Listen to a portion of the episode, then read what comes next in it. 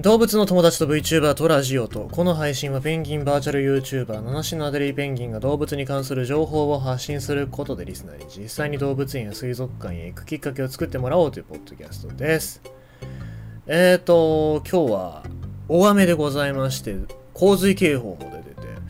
て、で、普通は学校も会社もこれは休みだってなると思うんですけども、そうじゃなくて、もう来いっつって言われて、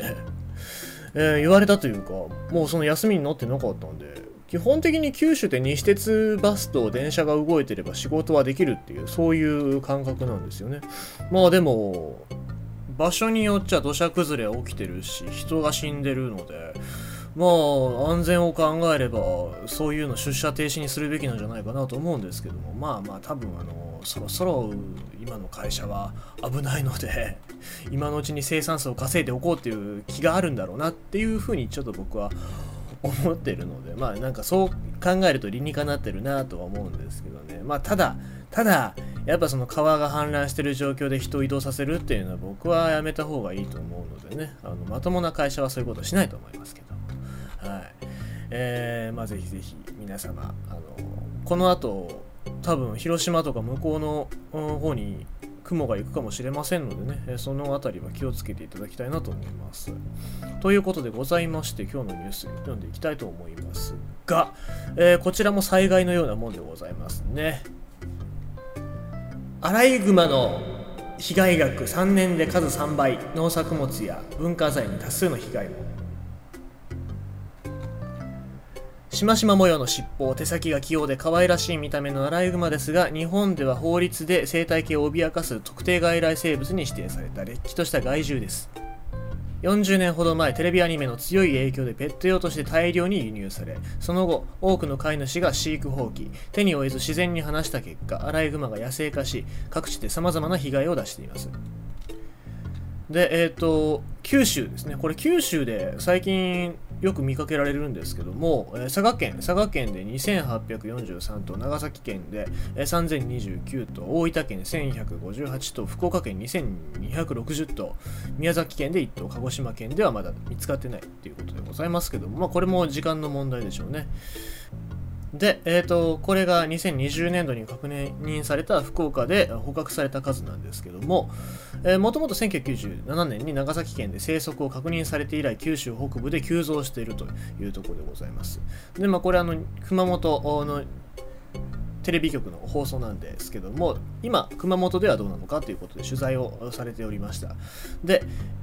これはあの養鶏場に侵入した時の様子を映してるんですけども、えー鶏に器用に前足を伸ばして、えー捕まえて食べたということで、えーかなり衝撃的な映像が流れております。で、他にもスイカが中身だけ器用にくり抜かれ食べられるといった、えー農作物の被害も出ているというところでございます。で、NPO 法人熊本未来ネット、こちらの熊本の自然環境を守る NPO 法人なんですけども、こちらの、え歌岡さんがおっしゃるには、えーアライグマは日本の生態ピラミッドで頂点に立つかもしれないと危機感をあらわにしている。17、8年前はアライグマの話全く聞かなかったんですけども、今では熊本県の北部から南部まで様々な場所で見つかっている。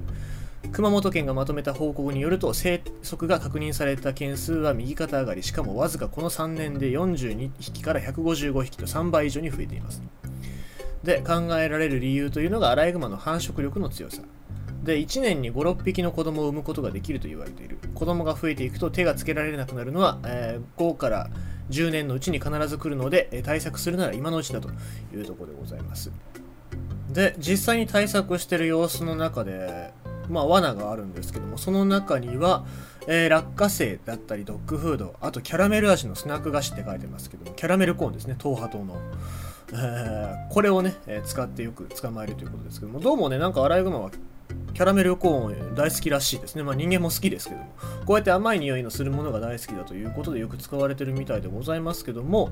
えーまあ、熊本でアライグマの生態調査に力を入れて、え捕獲をしている方がおっしゃるには、他の都市とも取り組みとかを参考の取り組みとかを参考にしてもっともっと捕獲をしていかないといけないというとこで、えー語っております。まあ、これに関しては本当にそうですよね。えー九州だけじゃなくて他の地域、アライグマが大量発生してる地域とかで情報、捕まえ方だったりとか、こういうところに生息するっていう情報をもっとね、えー、緊密に連絡をし合って、情報を共有して、効率よくアライグマを捕獲していかないと、まあ、僕もアライグマ嫌いな動物じゃないですからね、えー、ただこれが、あのー、将来的にまた次の世代もアライグマをぶっ殺せみたいな感じになるのはもう嫌なので、今のうちに対策をして日本からあのアライグマがいないっていう状況は、動物園だけで見れるような存在なんだよっていう状況に、えしていかないと僕は、あのいけないなとは思いますし、ある意味まあ駆除っていう形ではあるんですけども、将来的なことを考えるとこれは動物愛護につながってるんじゃないかなと僕は思ってますね。でまあアライグマ見つけても絶対に近寄らないでくださいということで、えー、ニュースサイトには書かれております。でもしアライグマと思われる動物を見かけた際は最寄りの市町村または県の機関まで連絡をください。その際はむやみに近づかず、可能な場合はスマートフォンや携帯電話などで写真や動画の撮影をお願いしますというふうに書いておりますので、まあ、あの捕まえるんじゃなくてそういうふうに協力するっていう形を、まあ、市民目線で市民レベルでやっていければいいんじゃないかなと思います。ということでございまして今日のニュースは熊本県でアライグマの出没数3倍に増えたということでございました。